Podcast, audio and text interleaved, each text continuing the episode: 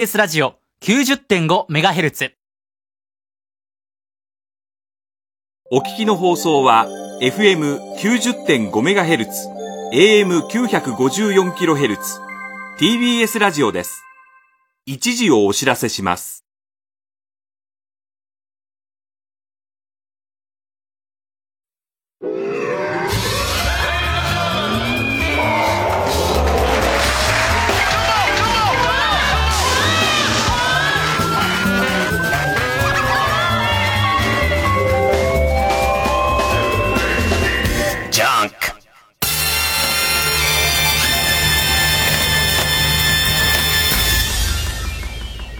今週気づいたこと。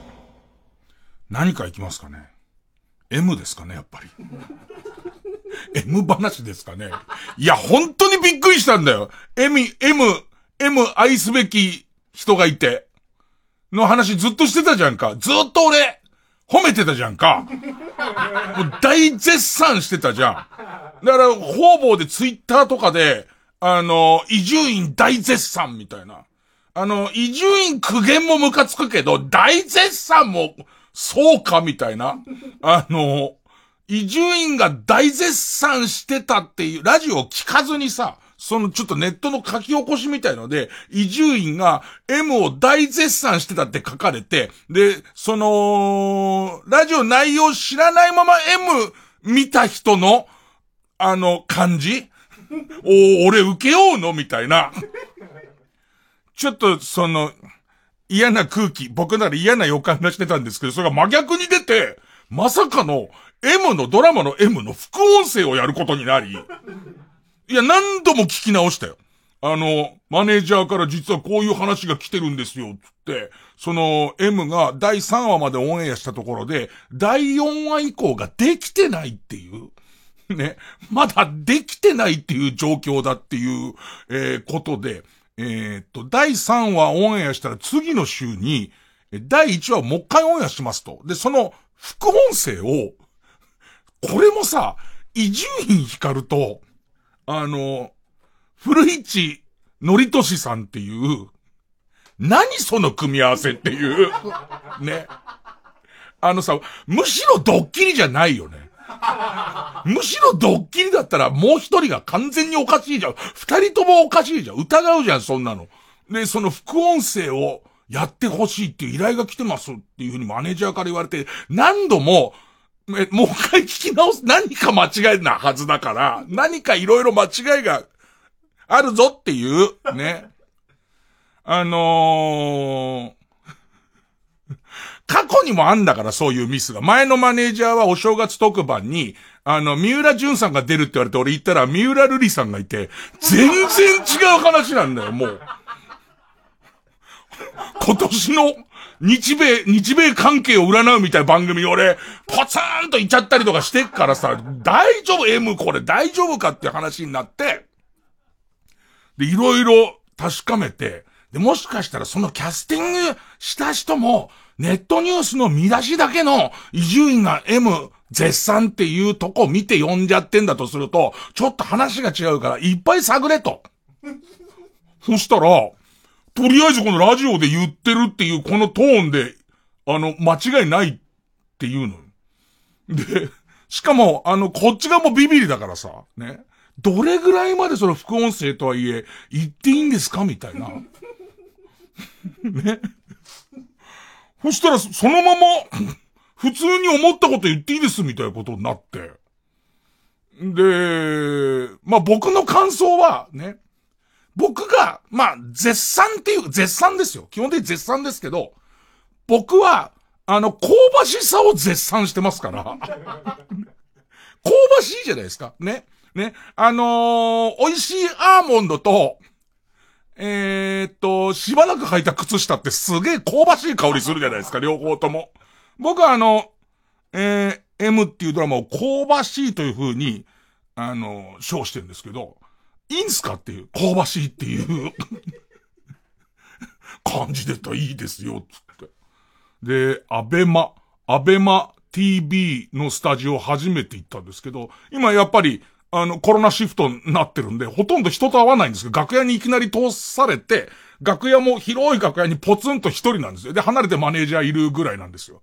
で、一番最初に、あのー、えー、っと、面白い、面白いというか、こう、楽屋にお弁当とかいろいろ置いてあるじゃん。ちょっとケータリングのお菓子とか置いてあるじゃないですか。その中に、えー、っと、博多通りもんっていうお菓子が置いてあって、博多通りもんって多分ね、今これ、博多で聞いてる人もいるじゃないですか。博多で聞いてる人はもう楽勝で知ってると思うんですけど、僕自体はこの博多通りもんっていうお菓子を初めて、なんつったらいいのかな薄く切ったおまんじゅうみたいな、まあ、そういうお菓子なんですけど、なぜか置いてあるわけ。別に博多何のゆかりもないじゃん。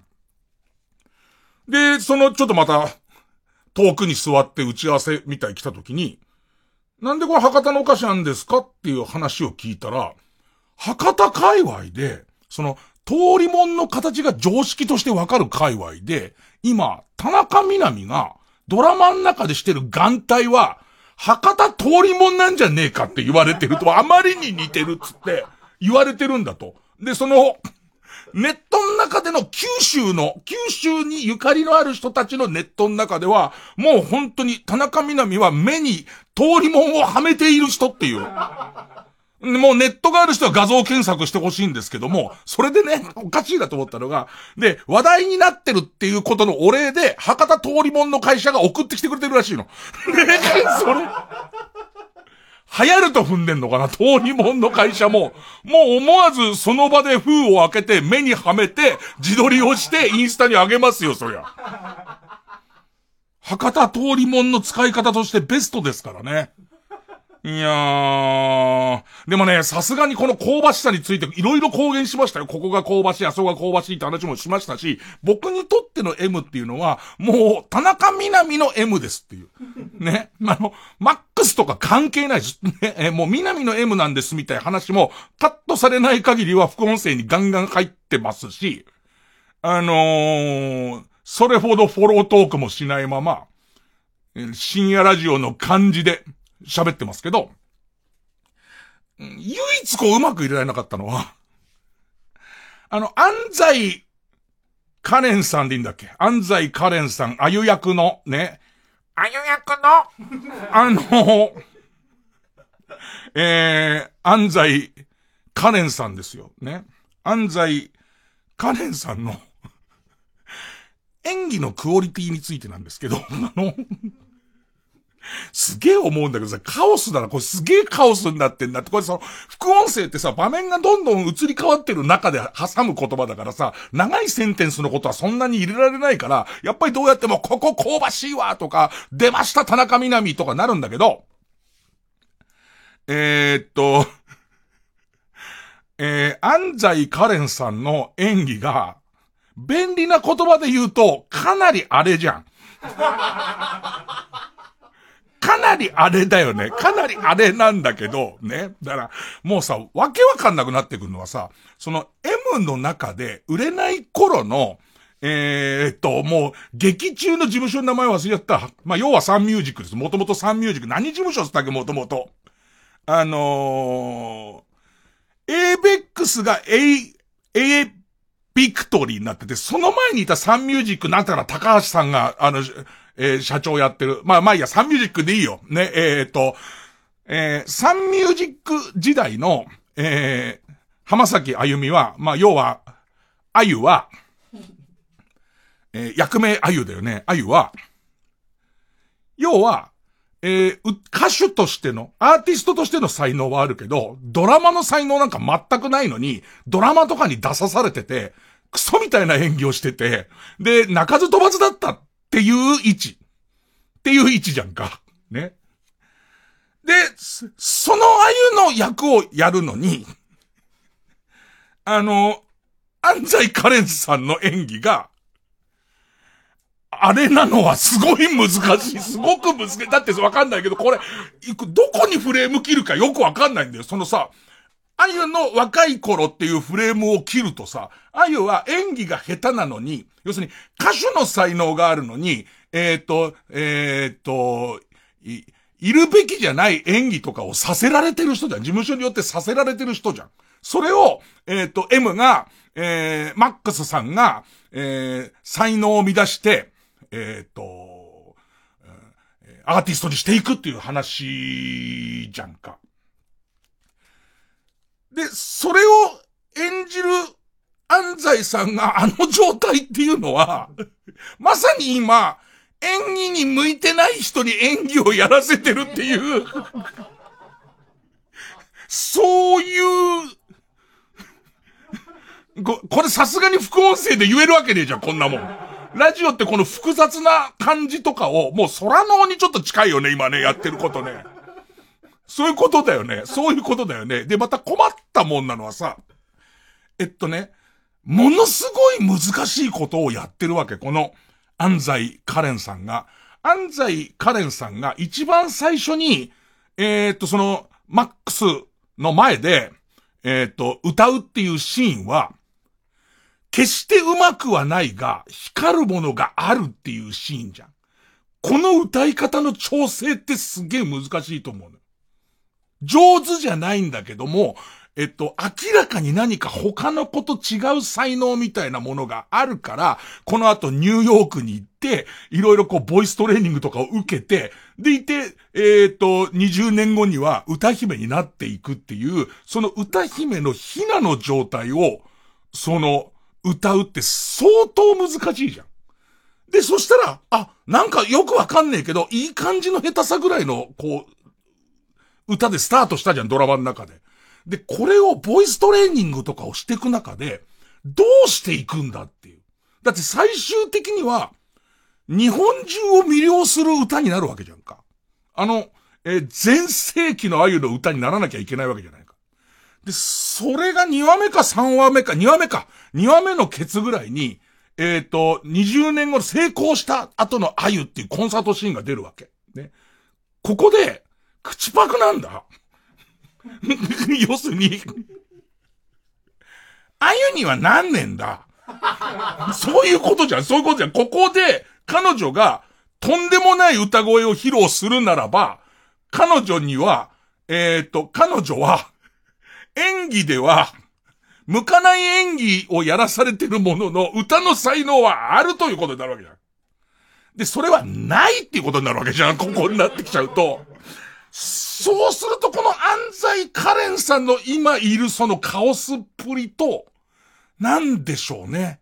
あとその、もうまさに今 M っていうドラマの主役が、どうやら田中みな実中心に回り出したっていう。だってさ、その今撮影止まっちゃってますよっていう第4話の予告なんて、ほぼ田中みな実だったもんね。みんなが第4話早く見たいと思ったのは、田中みな実の、その、えー、ウェディングドレス姿だし、で、いろいろ仕掛けてるから、あのドラマさ、言葉流行らせたかったりしてるじゃん。なんか、いろんな人の言ういろんな言葉流行らせたいと思っててさ、えー、公式ホームページみたいの行くとさ、ズーム、あの、ズームの背景、あ、なんか目ざといなと思ったのは、早くもあの、ズームって背景合成できるじゃん。あの、ズームに、合成する用の背景で、その M のいろんなキャス、キャストと、それからあとそのキャストの言った言葉なんだっけ？俺の、俺の描いた虹を渡るだっけ。なんか、なんかそんな、そんなやつ、ね、臭い言葉が書いてあるんだけど、その狙いに入ってない、もう、あのドラマの一番いいセリフ、俺が T シャツにしたいと思ってんのは、田中みな実の、許さないじゃん。もう、少なくともあの、博多通り門に許さないのステッカーをつけて、もう、博多通り門とゴムと許さないの T シャツをセットで売った方がもういいじゃん。もはやもう主演女優じゃん。っていうか俺もっと言うと、田中みな実のあの、えっ、ー、と、真面目さ、ね。間違った方に、裏目に出る、えっ、ー、と、ことの多い真面目さ、みたいな。そもそも自分が田中みな実に、あのー、注目した、もう何年も前ですよ。田中みな実のあったかタイムっていうラジオで、あのー、えー、えー、ナインティナインの安倍くん、矢部くんの、あの、奥さんになった青木さん、青木さんが、えー、っと、TBS を辞めるっていうんで、最後に二人で対談するわけ。対談して、その、あったかタイムに青木さんが来るんだけど、青木さんもうやめっから、何でも言えるから、田中みな実が性格悪いの直した方がいいって話を始めるわけ。ね。で、えっ、ー、と、タクシーの運転手さんに対する態度がひどいっていうことに対して、あのー、田中みな実が否定しないのよ。ね。最近直しましたっていうのね。この真面目さ。ね、この真面目さからずっと流れての言われるままに、今、あのー、悪いマネージャーの役をやる田中みな実なんですけど、俺の邪推っていうか、俺の思い込みだと思いますけど、2話3話っていうのが順取りでこうやってずっと来てるとするならば、もはや他の演者たちも田中みな実に巻き込まれてる気しない。なんか他の演者たちの、あの主演のマックスさんだけど三浦さんとあの男前の彼とかも、田中みな実の、こう、切れ方に、俺も、照れはゼロで行くみたいなモード俺入ってるような気がして、もしくは監督が、田中みな実このランクで行くんなら、他も全部このランクで行っていいんじゃねえかみたいな、特に3話あたりって、全員がなんかこう、田中みな実チックな演技してきたな、みたいな。で、あとはね、思ったのがね、副音声までさせてもらってね、なんですけどね。なんですけどね。ここはね、あいつ、副音声をやることで全部抱き込まれたって思われたくないっていう要素も、これあるんですけどね。あのー、問題はここで今、さあ M ここまで来て乗る乗らないっていうね、迷い。ね、特に、伊集院光のラジオ番組を、えー、聞いてるタイプ、俺が信じるね。え、俺が信じる、こういう人が聞いててくれ、聞いてるだろうと思っている人の中で、伊集院がいくら言っても M ちょっと乗れねえなっていう、乗れねえなっていう人の最後の引っかかりは、これが鈴木治作だってとこなんだよね。鈴木治が最終的に狙い通りみんな乗ったって言うっていう、ね、その感じ、ね。その感じに俺は乗るか否かっていうところなんだけれども、もういいかな。もう、もうなんか、あのー、田中みな実に俺は乗る。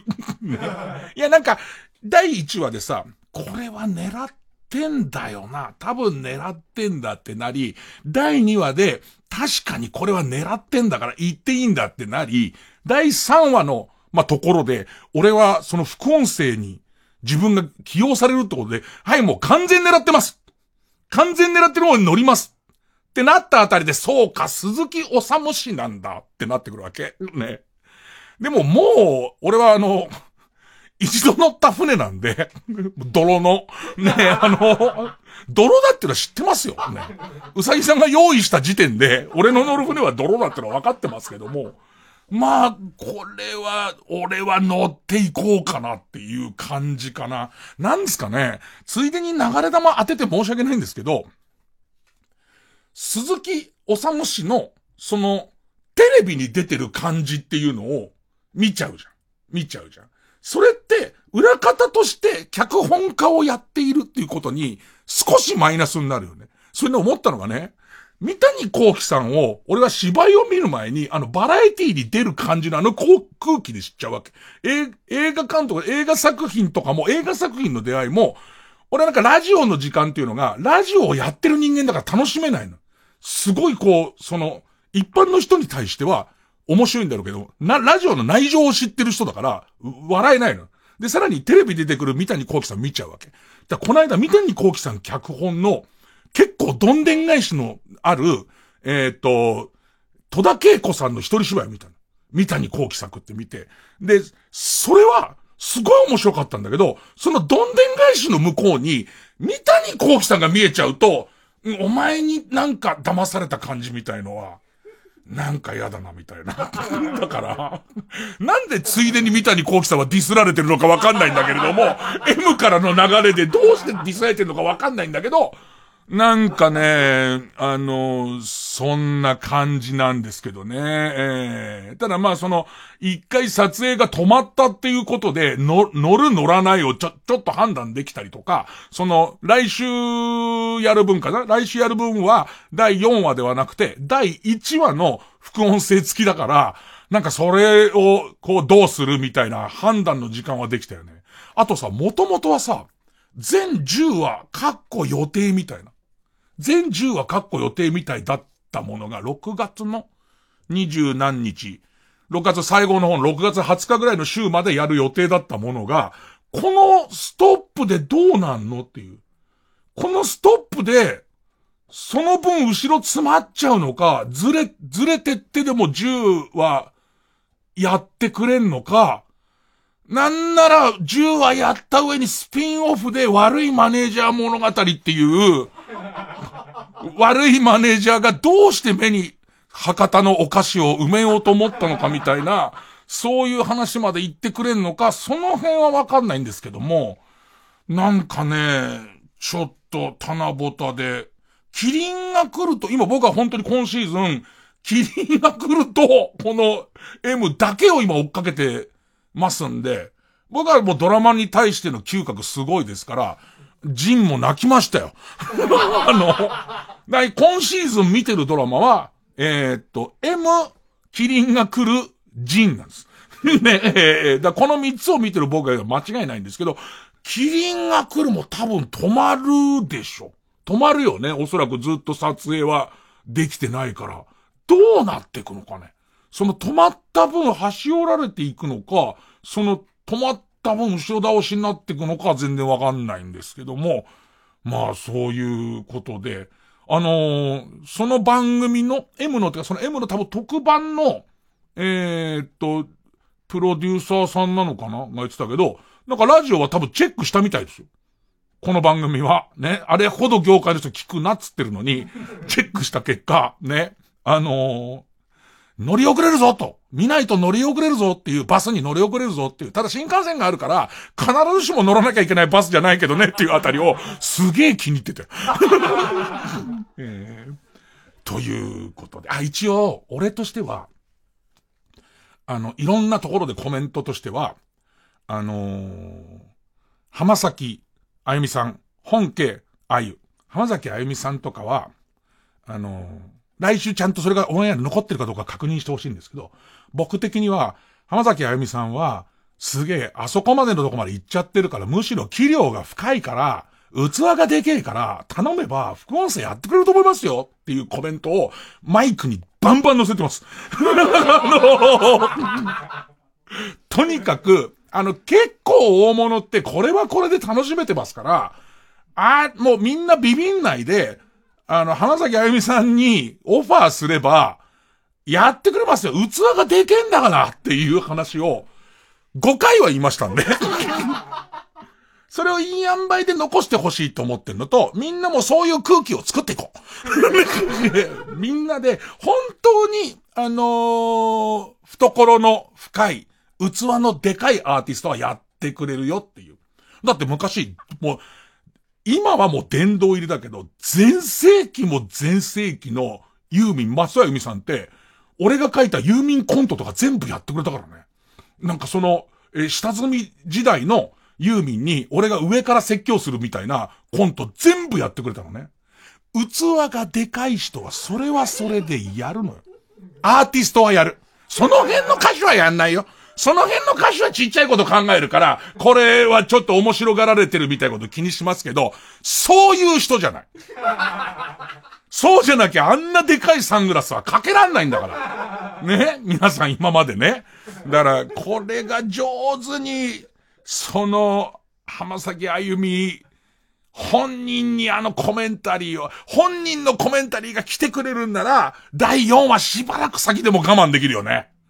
いやー、この辺を業界の上手な人が、うまくですよ。うまく、ね。なんだ、なんだろう、だからネットニュースのタイトルは、えー、器のでかいアーティストだから、アーティストだから、だったら、あの副音声は本家やるよね。だよね。その、ね。そこ方々からちょっと言ってほしいんですけどね。さあ、えー、そんなこんなで。月曜ジャンク、伊集院光る深夜のバカ力。だ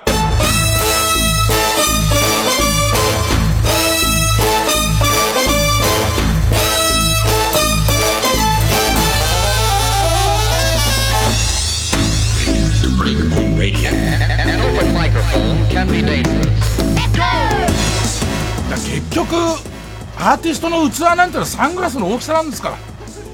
ラッツスターで一番でっかいサングラスをかけてたのが鈴木さんじゃないですか。ね。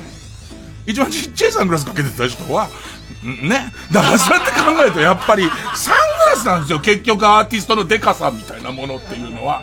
僕は、少なくとも僕はそう思ってますけどね。そんな、そんな日々ですよ。今週、そうね、えー、っと、お笑い的にカオスなこと起こるなと思ったのが、えー、ちょっと最近交流がある、ママタルト。何度か名前出てきたよね。あの、大鶴ひまんくんっていう、顔がなんとなく大鶴ギタンさんに似てて体重が160キロっていう、大鶴ひまんくんっていう、で、だいたい160キロってでかいよ。だって俺が100キロね、160キロ相当でかいじゃんか。でもバストアップの潜在写真見ると、160まではないだろうって思うんだけど、これどう見ても120ぐらいだろうって思うんだけど、下半身が、だから上半身が超デブで、下半身が超超デブみたいな、あのー、人、ガンタンクを人間にするとあの感じなんです。ね。で、その、大鶴ひまんくんとひわらくんという二人組の、そのママタルトっていう二人組が、サンミュージックでは結構注目されてる、次来んのはママタルトじゃねえかっていう二人組がいいんだけど、これが去年、あれ初単独なんじゃないかな。新宿で小さな劇場で初単独やって、これも調子がいいし、で、一応サンミュージックとしては今年跳ねてほしいと思ってたから、結構でかいところで、ザ高円寺っていう、ザ高円寺2っていう立派な劇場な高円寺にある。でいて、えー、っと、キャパが300ぐらい、無理すれば300ぐらいある、もう立派な劇場を抑えることができて、で俺知らなかったんだけど、5月26日に単独打って出る予定だったらしいの。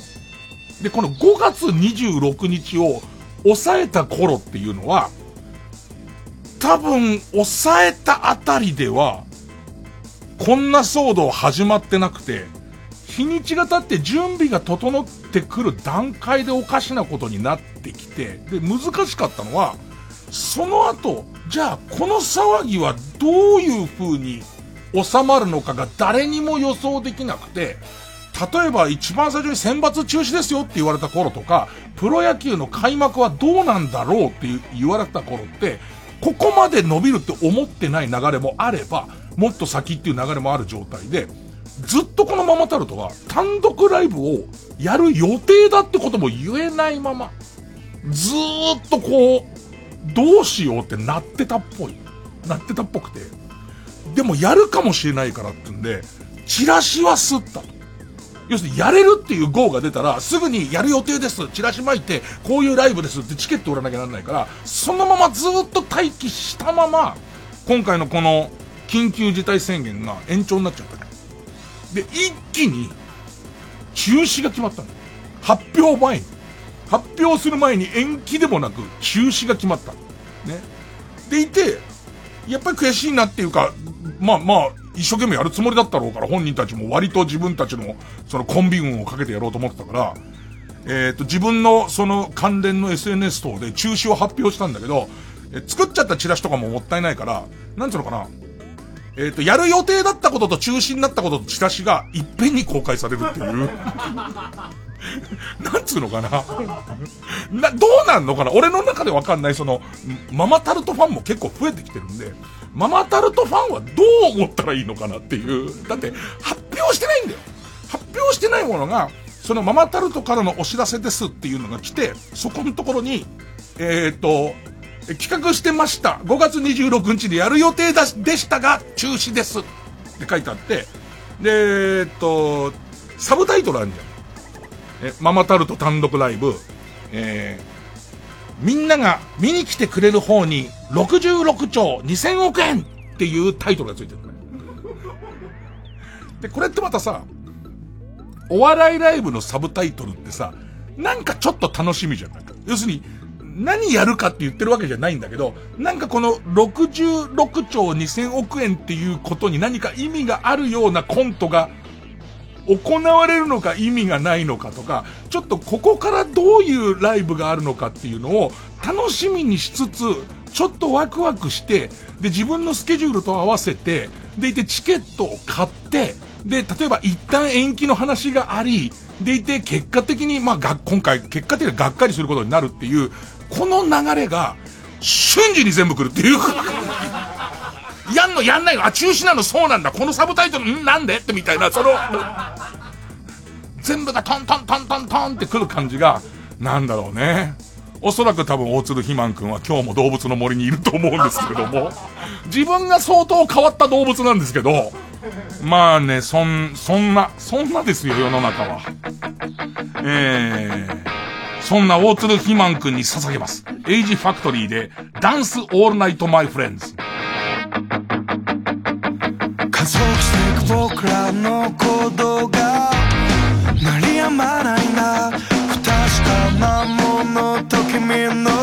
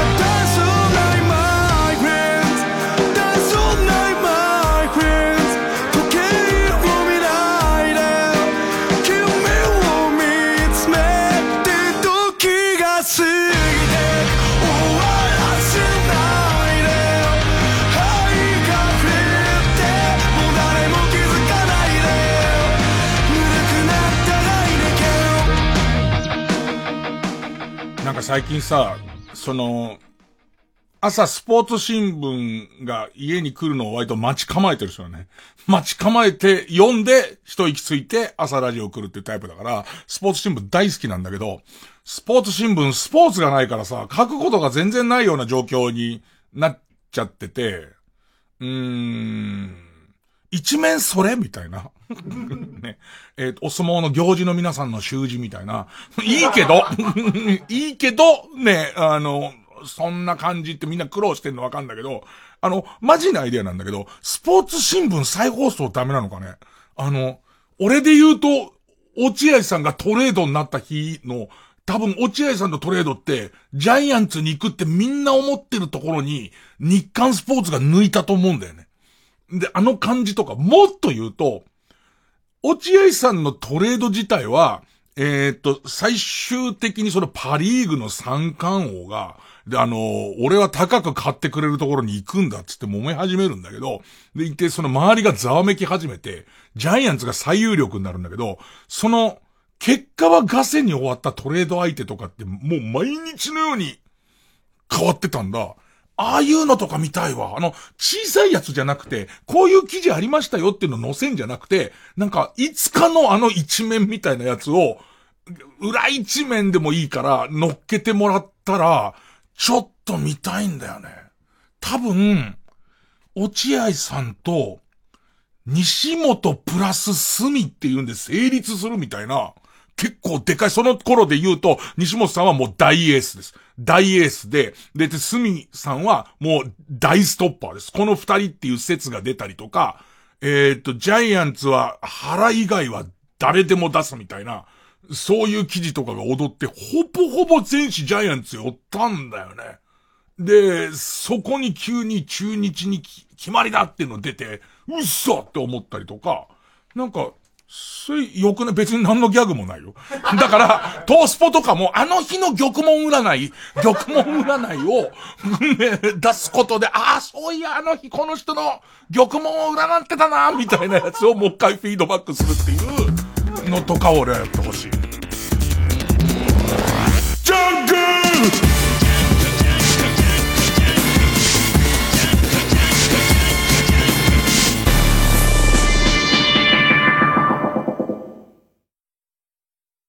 TBS ラジオジャンク。この時間は小学館中外製薬マルハニチロ伊藤園ホテルズ他各社の提供でお送りします。SNS で生まれ日本中が注目した100日間の物語。後日談など書き下ろしも収録した永久保存版コミックス「100日後に死ぬワニ」全国の書店コンビニで発売中。小学館。よいしょっと。重そうなカバンですね。いや中外製薬の就活で使えそうな資料が入ってて。おお持たせてもらっていいですか？えいあこれは重い、うん、すごいな。えマスター？なんで今カバンの中漁ったんですか？ホールに響く流麗なピアノの旋律。エリザベート王妃国際音楽コンクール2020へ挑戦 TBS ラジオ公演吉見祐希ピアノリサイタル2020は7月23日浜離宮朝日ホールで開催します。チケット好評販売中。詳しくは TBS ラジオのホームページイベント情報をご覧ください。TBS ラジオ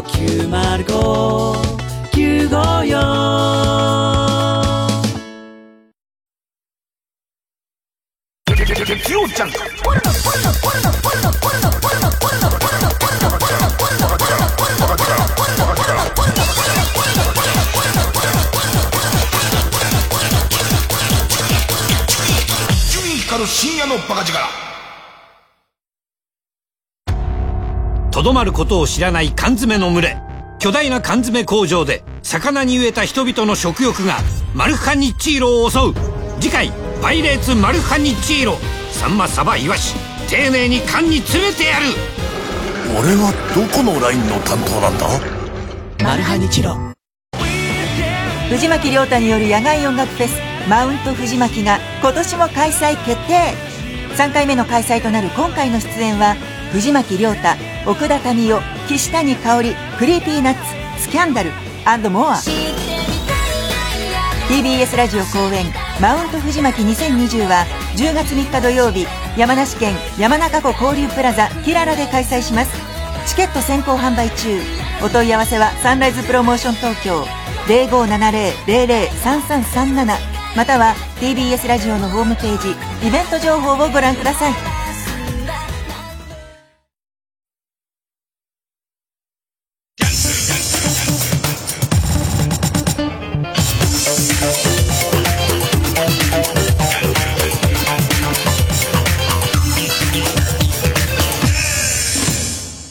なんか縮刷版とかが見たいわけじゃないんだよね。で、なんかその、な、なんつうのかな。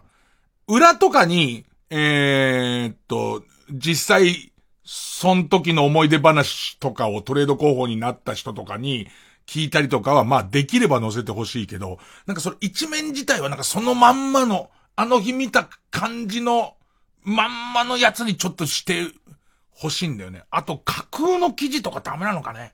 あの、表と裏ダメだけど、俺これまた本気で別に何の面白いことも言わないで言うけど、何月何日に、その西部の松坂と一軍入りした、その佐々木朗希が投げ合って、何対なんでこうなって、で、それどっちが勝っても多分揉めるんだと思うんだけど、えー下手すりゃどっちが型番欲しいかでもいいんだよね。それを割と全力でスポーツ新聞とかがやってくれて、で、その試合状況を見るとなんかっぽいっていう、その立ち上がりこうだったとか、その松坂がこういう割と老活なピッチングをする感じとか、なんかそういうのをマジで作ったやつとか、見たいけどね。どんなもんなのかね。えー玉門占いは本当はいいです。あの、ギャグがないことに少し恥ずかしくなっちゃったんで、言っただけで別にいつのとかも、そんなにバックナンバーで見たかったりしないですから。単行本とか出てないでしょ、その証拠に。ねえ、そう、そう思うんですか。あれはもう一日一日楽しめばいいなと思ってるんですけど。ねまあそんな中であれですかね。あの、森ですかね、森。基本的に森ですよ。ええ僕はあの、たまに森から M を見に下界に降りてくる人ですから。ねほぼ森にいるんですよ。森にいて、M を見て、で、それからたまにラジオやにいて森に帰ってる人ですから、まあ、その、森の話をせざるを得ないんですけど、いや、ちょっと森俺衝撃の展開やったわ。なんかあんまり森にいるから、多分疲れちゃってんだろうね。おそらく森に酔っちゃってんだと思うんだけど、あの、とんでもないものを手に入れたんですよ。あの、たまたま、森っていろんな住民が自分のその森にいろんな住民が来るんですよ。動物の住民が来て。で、仲良くしてると急にこれあげるよってくれたりとかするんですよ。俺の、俺に。ね。で、ありがとうってもら、もらうんですけど。だから、とんでもないものもらったんですよ。なんかピンクのセーラー服着たサイがいるんですけど、こいつから、これあげるよって言われて開けたら、うーん、これはあっちゃいけないだろう。動物の森にこれあっていいのかよっていう。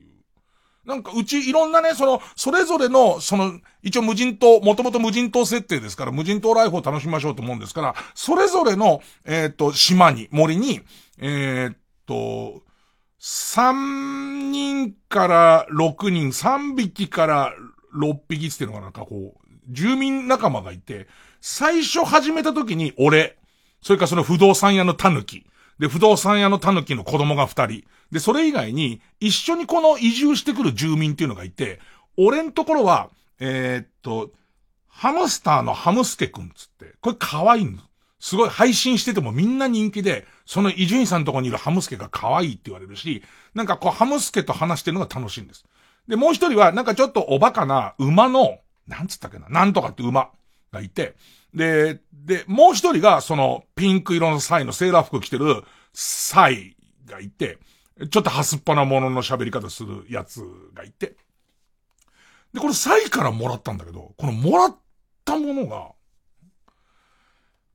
ハムスターのカゴっていう。あの、大きさ的に部屋の片隅に置く、いわゆる、いわゆるハムス、ハムスターは入ってないの。ハムスターのカゴっていうものをもらったの。あっちゃダメじゃん。だってハムスター仲間なんだから。ハムスターは、これ変な言い方だけど、ハムスターは人なんだから。そうでしょ。ハムスターは島民としてずっとやってきてるわけじゃんか。なんつったらか、そこに、リアルなハムスターのカゴはくれちゃダメだよな。てか、あっちゃダメなんだって。高倉健さんの出てる映画で、高倉健さんが、あの、た、えっと、網走番外地見に行くシーンなんかねえんだよ。わかる？それ言ってることわかる？その世界において高倉健はいないんだから、その、高倉健さんが極道の役で出てたとしても、極道だったら、網走番外地見に行くでしょってことにならないだろ。その中にはないんだから。それと一緒で、なんつったらいいのかな。中井貴一の出てる映画の中に、中井貴一も、中井貴一は一般の人出てんだから。中井貴一とかキクリンとかそういうのはもういないんだよ。まあ、現世にもいるのかどうかキクリンは難しいところだけれども、ちょっとより例えがややこしくなって大変申し訳ないけども、ハムスターのカゴあっちゃったら、もう、グラグラしちゃうじゃん。足元。足元グラグラしちゃうじゃん。で、なんなんだよっていう。で、俺家で、その、あの、ご飯よなんて言われて、島から一旦出て、で、その、えーご飯を食べたんです。ね。えー僕の家とされている、僕の家とされている架空の場所で、ご飯を食べてる時に、まあ、神さんも動物の森やってっから動物の森にあっちゃいけないことが起こったんだと、俺の島に起こったんだよって話で、今言った熱弁するわけ。それ、ハムスターが、ハムスターの、その、カゴが来たんだよ、つって。で、うちの神さんのところにも、えー、っと、なんていうの、キャットタワーが来たと。え、キャットタワーってあっちゃダメなんじゃねえかって話を二人でしてて。でいて、俺があまりに、そうなんだよつってまたわけわかってキクリンとか言い出してるから、それは、したらうちのかみさんが、それはよくわからないけどっていう。それはよくわからないけれどもっていうことで、あのー、たださ、って、これがまた衝撃の事実なんだけどさ、うちのかみさんがさ、ほら、キティちゃんも猫飼ってるじゃんって言い出したのね。で、もう、わーってなって俺。わーってなっちゃって。ね。で、えっと、その、ネットでパッて調べてったら、キティちゃんは、わっきょキティちゃんペルシャ猫飼ってんのね。で、確かにあれ見かけたことあんのよ。なんかキティちゃんショップに、なんかその、キティちゃんっぽいんだけど、ちょっとあの、毛並みが違うやついいて、あいつはキティちゃんの、なんかそのちょっと、変化バージョンじゃなくて、キティちゃんはキティちゃんで、あれはキティちゃんがパパに買ってもらった、売り買いされてやんの。その、買ってもらったペルシャ猫のなんとかっていうやつだって書いてあって、で、もっと衝撃の事実なんだけど、揺れんじゃん、キティちゃんが、あの時点で猫飼ってるって話になってくると、それはなんか、ミッキーマウスがまた動物飼ってるのと同じでわけわかんなくなってくるわけ。そしたら、あの、えー、サンリオの公式見解みたいなことがあって、あの、キティちゃんは猫じゃねえって書いてある。もう、もうちょっときついだろねなりそうだろもうすでに。どうリアルなゲロを吐く音。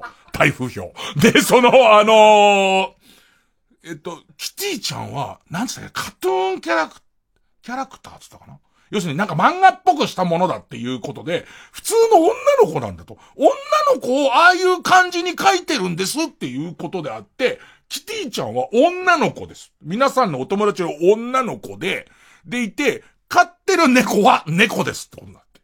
で、これを動物の森にフィードバックしていたときに、怖っその、俺が動物だと思って気を許していた連中は、要は、この人何っぽいよねっていう人っているじゃんか。なんかこの人って、そういうことで、この人の顔つきって、なんかカワウソっぽい顔してるわよねっていう人が、カワウソに見えちゃってますとか。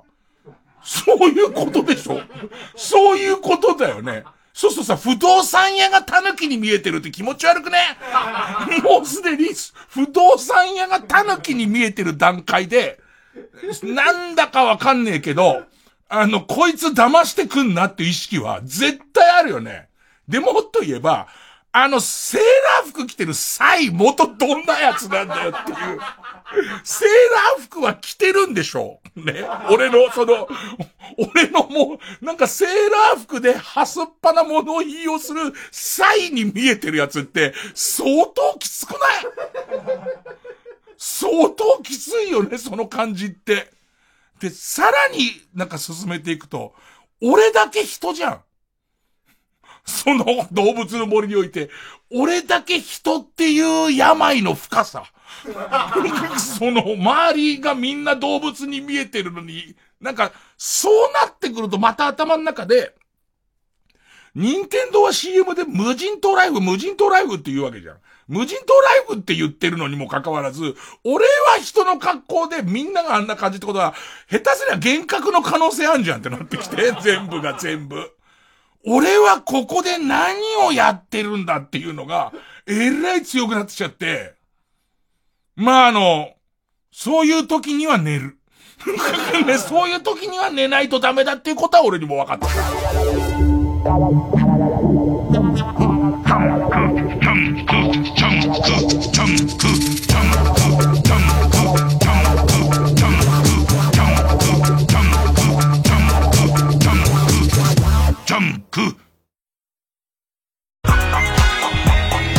ここで変態紳士クラブのヒーローをお聴きください書いたら消えない油性のマジック見たく解けること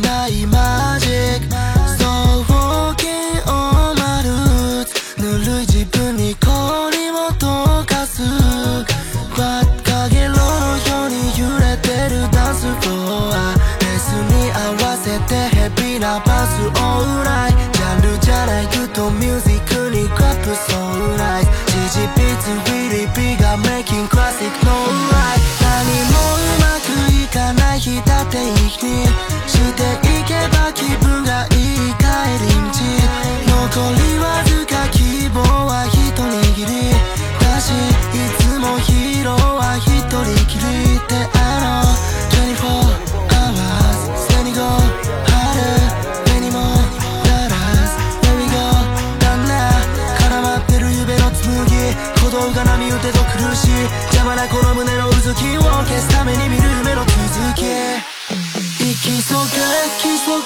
is so beautiful. I keep on moving, but I feel so good.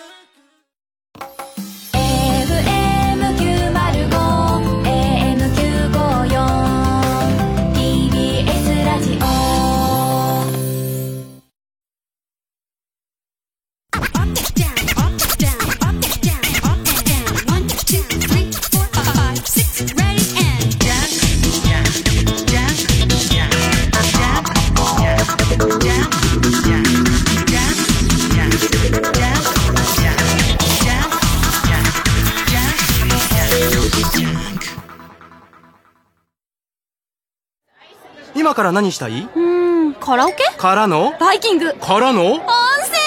それ、全部叶えられるよ。え？本当に？全部込みで学生一泊税別5800円から。いい湯加減旅加減伊藤園。ホテルズ。詳しくはウェブで。1967年から15年間にわたり放送された伝説の深夜ラジオ番組「金曜ナチチャコパック傑作集。1974年版」はただいま好評販売中です。当時の担当ディレクターが選び直した熱い内容が今よみがえります CD2 枚組の3巻セットで税込1万1000円です。別途送料を頂戴します。お買い求めはフリーダイヤル0120-234-954 0120-234-954または TBS ラジオおすすめで検索してください。ラジオ九マル五九五四。TBS ラジオジャンクこの時間は小学館中外製薬マルハニチロ伊藤園ホテルズ他各社の提供でお送りしました。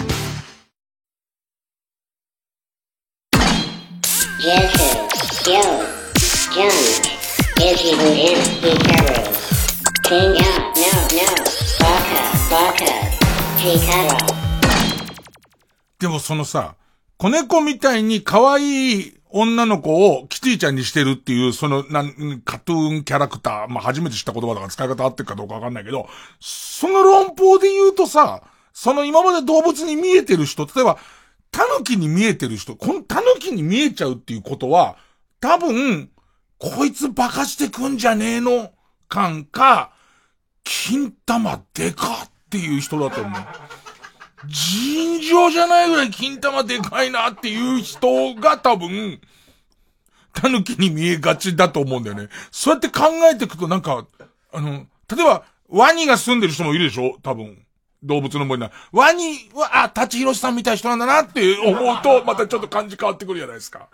あと、あの、別に、動物の森にいるかどうか全然知んないんですけど、前に、もうずいぶん何年も前にリスナーさんから投稿されて以来、もうずっと俺の中のイメージ離れないんですけど、えー、っと、あのー奥田英二さんの奥さんの安藤和さん。アリです、アリ。巨大な、ね、巨大なアリ感とかあるじゃないですか。だから、もうそういう風に見えてきちゃうよね。もう逆に、逆に一回動物にしたフィルターを剥がして見始めちゃうから、もうだからしばらく動物の森カオスな楽しみ方にすげえなってくと思うんだけど、新しいやつとか入ってくるから、なんで、なんか、人として、例えばだけどさ、あ、えっと、それこそ、ママタルトの日原くんの島じゃないかな。象がいるんだけど、変に鼻が短いやつ。変に鼻の短い象ながいるんだよね。まあ、それはデフォルメの仕方だって今まで思ってたんだけども、あいつ絶対体でかいのにチンチンちっちゃいなって。すげえ俺が真相の中で、あいつ体でかいけどチンチンちっちゃい、チンチンちっちゃいって思ってるやつが象に見えてるよね。おそらく。おそらくそうだよね。なんかちょっとあ動物の森新しい世界入っちゃったわ。月曜ジャンク伊集院光る深夜のバカ力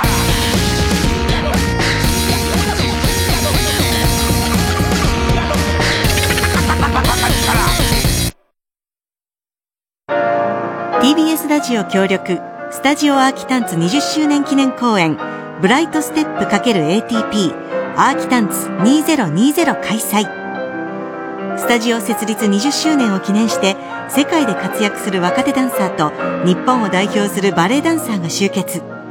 古典能や現在のバレエダンスが凝縮した公演をお届けします。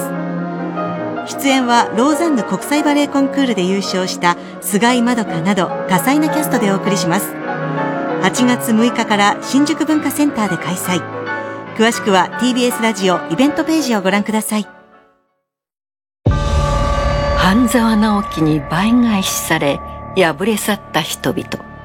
彼らはその後の人生をどう歩んでいるのか。浅野あんたには村の連中全員の前で土下座してもらいますからね。土下座？小木曽部長のご指示でしたよ。ね。証拠を見せろよ証拠を少し痩せたねみつるマジで俺の前から今すぐ消えろ！東田いい加減にしろ。黒崎さんが出し抜かれたのは半沢くらいですもんね。はあ？いや潰すわよ。はあ？TBS ラジオオリジナルドラマ「半沢直樹破れし者の物語 by オーディオムービー」特設サイトからストリーミング配信中。やられたらやり返す。倍返しだああつ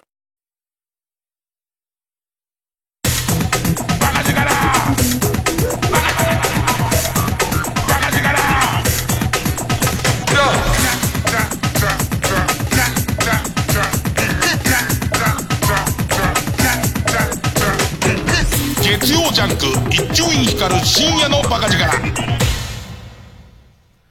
なんか最近またちょっとテレビの仕事、やっぱリモート、そのリモート出演ですけども、テレビの仕事をさせてもらってるんですけど、リモートもすごいことなってて、こう、まあ、きちんとした、バラエティはきちんとした台本はないんですよ。まあ、こんなコーナー展開になりますよ、みたいな、その、えー、進行表、軽い台本みたいのの最初の数ページに機材のセッティングの仕方っていう、すごくない？もう、その、いその、えっ、ー、と、自分の家に、俺は家じゃなくて、その時はホリプロの事務所だったんだけど、若手芸人は自分の家に、その機材が届いて、で、その機材の取りあ、セッティングの説明書から入っているパターンっていう。で、それができないと多分出演 できないと思うね。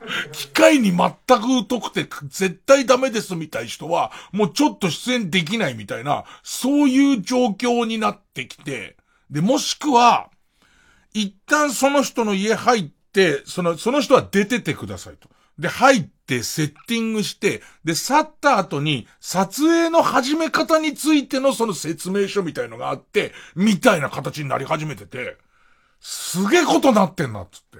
あのー、初めてあの、ナゴンの二人と共演したんで、リモート、お互いリモートだから、あのー、みゆきさん、みゆきさんはみゆきさんで自分の、うんと、アパートにいて、でいて、えっと、もう一人の安倍くん。で、安倍くんも自分のマンションにいて、やってんだけど、長い収録の途中ぐらいになって、えっと、リモート撮影してて、いわゆるパソコンについてるカメラで一応送ってはいるんだけども、テレビはそこ頑張るから、それと同じ価格の、一応こう、ビデオカメラも同時に回ってると。で、そうすると、えー、映像の都合上、汚い画質になっちゃったやつを編集で差し替えられるから、えっと、その綺麗な映像も撮ってるって言うんだけど、これが、えー、3時間ぐらい番組のぐらいの収録の1時間半ぐらいに回ってないってことに本人が気づくっていう。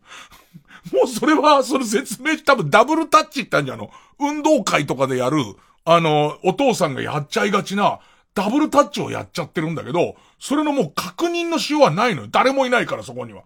だから、とにかく、あの、頭始まるときに、えー、っと、そのズームを通して、どっかにいるスタッフ、偉いスタッフから、とにかくきちんとその、レックボタンを押してくださいねって言って、赤いその丸がついてるのを確認してくださいねって俺たち言われてんだけど、安倍くんがぼんやりしてるかおっとりしてるかわかんないんだけど、全く取らないまま。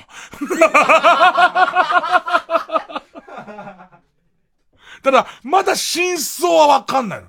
その、要するに安倍くんの家に行って誰も確かめられないから、今までついてなかったと思うみたいな状況だから、結果どうなってんのかわかんないんだけど、リモート撮影そういうこと起きてるわっていう。でね、その、リモート出演についていろいろ考えたんだけども、リモート出演で、これをやったら売れんじゃないかっていう。若手はリモートを、こういう風に活かせばいいんじゃない？リモートしても最初の頃に比べると結構進化しててテレビ局側も、割と最初からで何やってんだと思ってた王様のブランチとかは、やっぱり週を追うごとに、リモートのその画面の枠に、ちょっと可愛らしいフレームつけたりとかして、で、それをこうセットと一体感出すみたいな合成の仕方を始めたりとか、あと昼帯？昼帯が、なんか、その、一人一人の弁護士の八代さんとかさ、別の楽屋にいるんだ。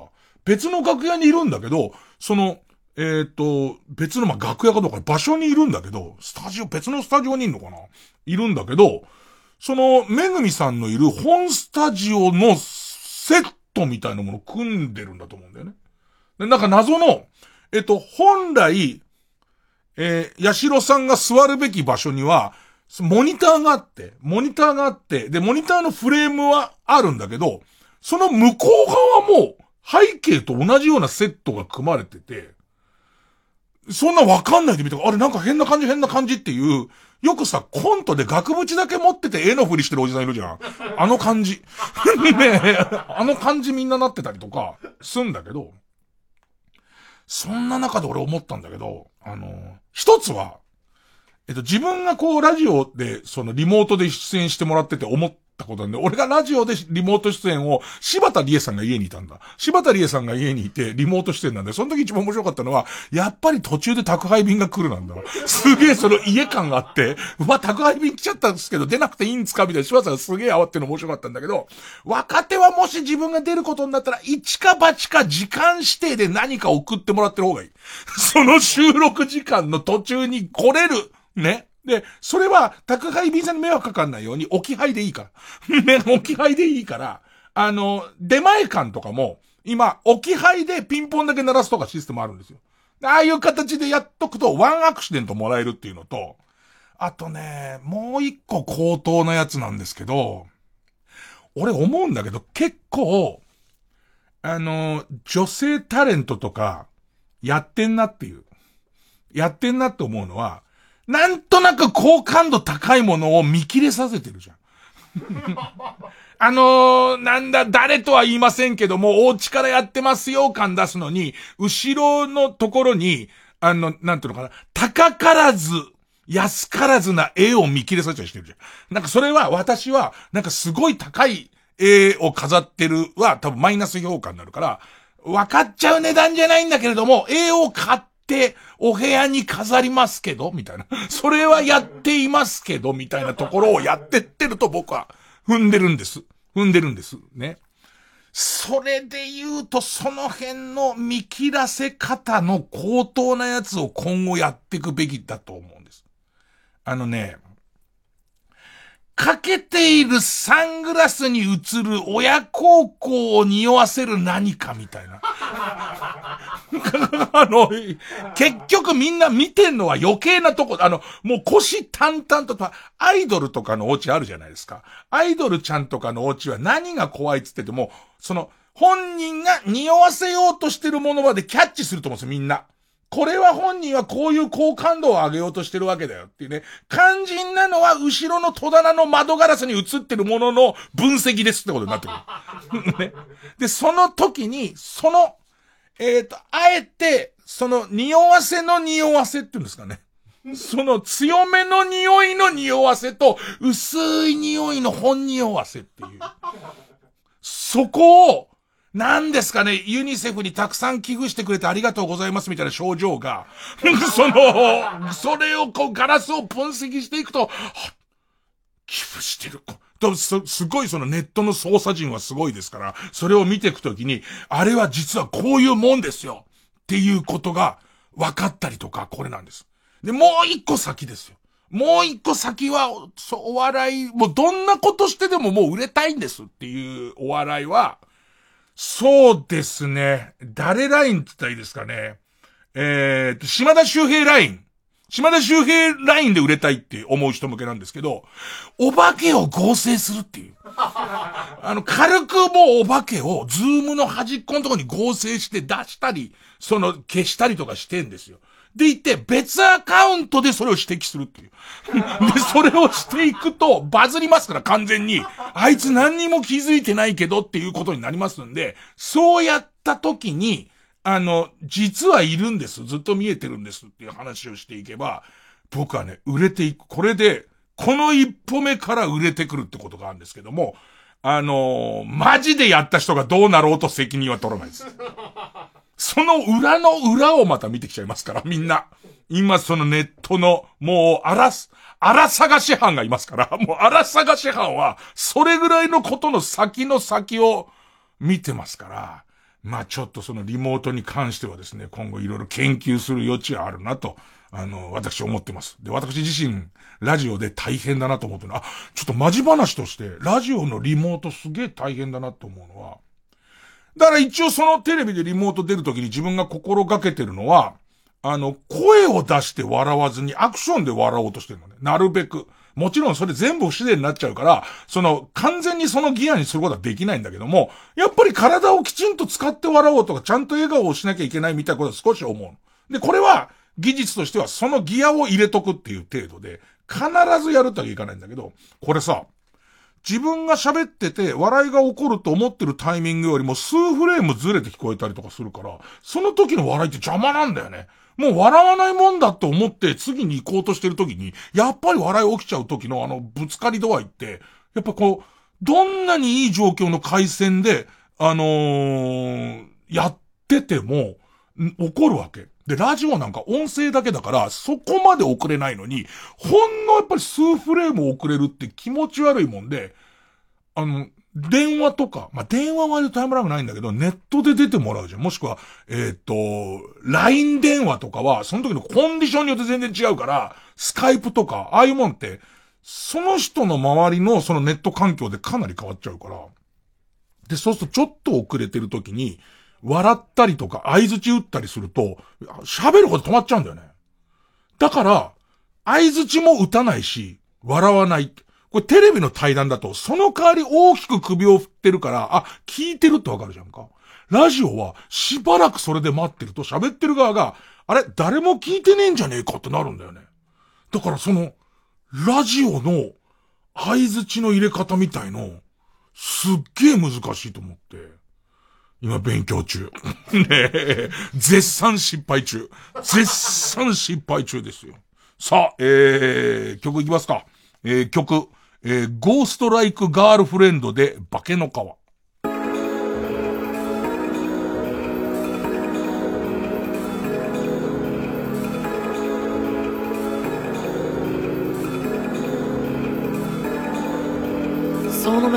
綺麗と言った後二人で頬あからめてそんなことないからと笑ってくれた。日々は重なってかさばる。どんな大事な一瞬すら簡単に埋もれそうになるくらいに。季節を超えても君りふれようにありのまま過ごして幸せでいれるほど僕は君が思うような人じゃないからいつも少し本音に優しさをかさ増してる。あげたい幸せ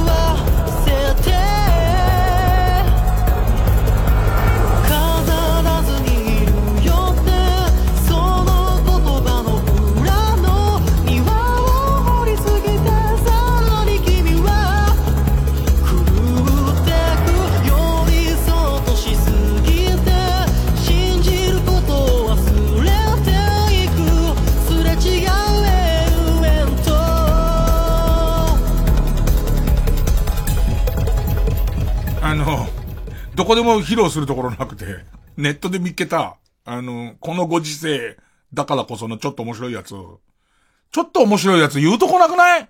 テレビとかで、このご時世のちょっと面白いやつって、深刻な、なんか何言ってんだみたいなことになっちゃうじゃん。で、ちょっとラジオでしかニュアンス伝えられない、二つあんだけど、一個は、あの、ラジバンダリ西川くんが、そのコロナかかっちゃ、ラジバンダリ、えー、っと、西井くんつったっけ？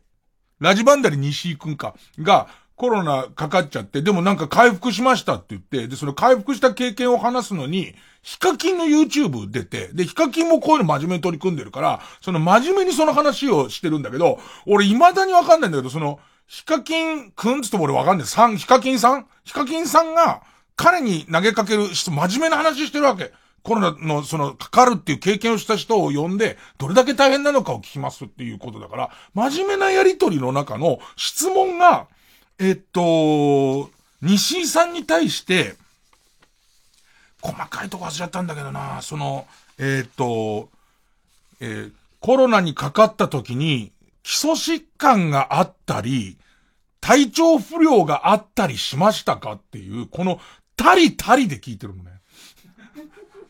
で、そのたりたりで聞いてんだけど、真面目に話してるところだから、だからこう、未だにわかんない。多分その、え、ヒカキンくんの YouTube で見てもらえばわかるんだけど、これが、どうやったって振りを入れてくるところでもないし、その、西井くんも普通にそういったことはなかったですって、あの、えっと、血圧は高かったんだけれども、その、何、自分はそれを、は基礎疾患のうちには、あんまり数えないって先生も言ってまして、みたいな話なんだけど、うわ、難しい。すげえ難しい。なんか俺たちがよくあるさ、偶然ダジャレになっちゃうみたいなこととかなのかどうかが、わかんねえっていう感じとかが、あ、なんか、なんかだなと思って。で、あと一個は、本当の話だよ、これ。本当の話なんだけど、ニューヨークで、特に女の人を中心に、あの、マスクあんじゃん。マスクにちっちゃいポコチン書いてあるやつ流行ってんだって。本当だって。本当に、本当に、あの、マスクにちっちゃいポコチンがいっぱい書いてあるマスクが流行ってて、でいて、それはどういう、もう全く信じられてないな、おい。ほんと、俺が不謹慎なんじゃね？不謹慎だとするら、そいつらが不謹慎なんだって。そのね、ポコチンがいっぱい書いてあるの、イラストで。マスクちっちゃいポコ、ちっちゃいポコチンだよ。誰がちっちゃいポコチンだ？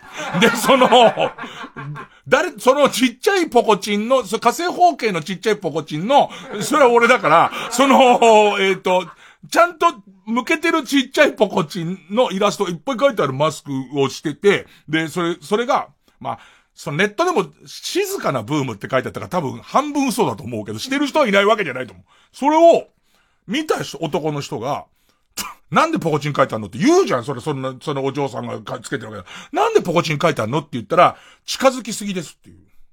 要はそのポコチンは、その死認できる距離っていうことは、もう、な、なんつったっけ、ディスタンシング、ソーシャルディスタンシングの中に入っちゃってるっていう、こう、ある意味、それをやんわりとってか、笑いながら注意できるものとして、そこポコチンじゃないって言ったら、それポコチンが見えちゃって、あなたそれ見えちゃってるってことは近づきすぎね。近づきすぎなのねなんつって。でででででででで、でででででででで、腕のいいさ感のあの感じの、その、映画のタイトルは違ってるかもしれないけど、その、その感じで、だから小池さんもやるといいよね。小池さんももう、アップで撮るだろ。で、それが、なんか、ニューヨークだったか飯坂を忘れちゃったけど、そこであるって言ってたよ。ほら、これ言うとこねえでしょ、今の話。今の話、テレビとかで、何か、その、あ、最近情報ありますかって言われて言ったら、怒られんだろ、なんか。そうだろうな。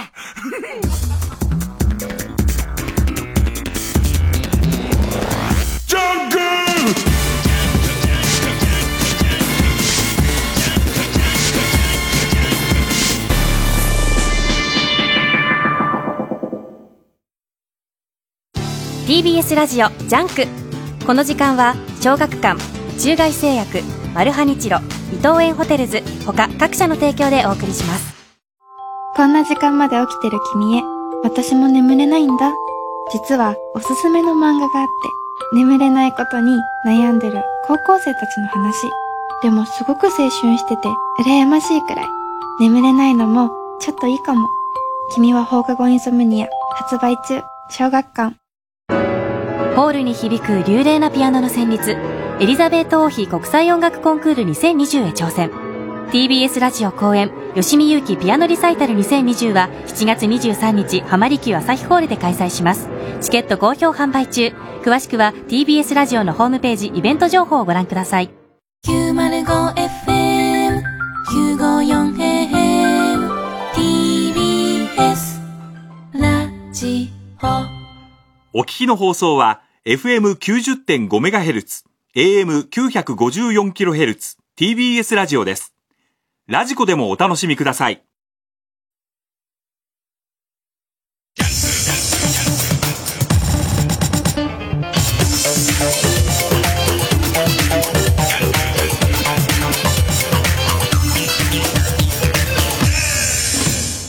新勝ち抜きカルタ合戦会あいつの頭は言えよさあ、えー、番組オリジナルのカルタを作ろうという新勝ち抜きカルタ合戦会のコーナーです。えー、このコーナー毎回2つのテーマのカルタが戦って、えー、生放送で番組を聞いている皆さんからのメール投票で勝敗を決めます。で、対戦するのは前の週勝ち抜いてきたカルタと、えー、現在たくさんのカルタ、テーマを同時に募集している予選ブロックの中で一番盛り上がっているチャレンジャーのカルタです。で、勝つごとに、あ行のカルタは家行、家行は作業と進んで、負けるとその文字のまま予選ブロックにに戻ります。で、和行まで勝ち抜けばカルタ完成でゴールインです。で、えー、3連敗しちゃうと、えー、まあ、その場で3連敗しちゃうと、えー、テーマはあっさり消滅という。で、えー、今週の対戦カードですが、えー、まずは現在勝ち抜き中のこちらです。えー、自分自身の持っている偏見を告白することで反省し、世の中をより良くしていこうというテーマの、直そうひどすぎる私の偏見カルタ。えー、今週はラ行、もうラ行まで来たね。一気だったね。えー、ラ行のカルタになります。えー、で、対する予選ブロックから登場したカルタは、えー、自己物件情報公開サイト大島テルに乗るほどではないが、嫌な不動産物件が載っているサイト、小島テルを作ろうというテーマの、小島テルちょいコア物件カルタ。えー、6週ぶり。なんかさ、このカルタ俺のイメージは強いっていう勝手なイメージなんだよ。勝ってないんだね。えー、あ行でございます。それじゃあ行きますかね。じゃあまずはこちらから。直そうひどすぎる私の偏見カルタ。春を愛する人は心清き人えー、ペンネームキャンディーウォーホール。ラは難しいですよ。ラ。ランプの魔人は、子供が実際に見たら、引くほどの、引くほどのレベルの巨根に違いないっつって。最後、シューってなってるだろう。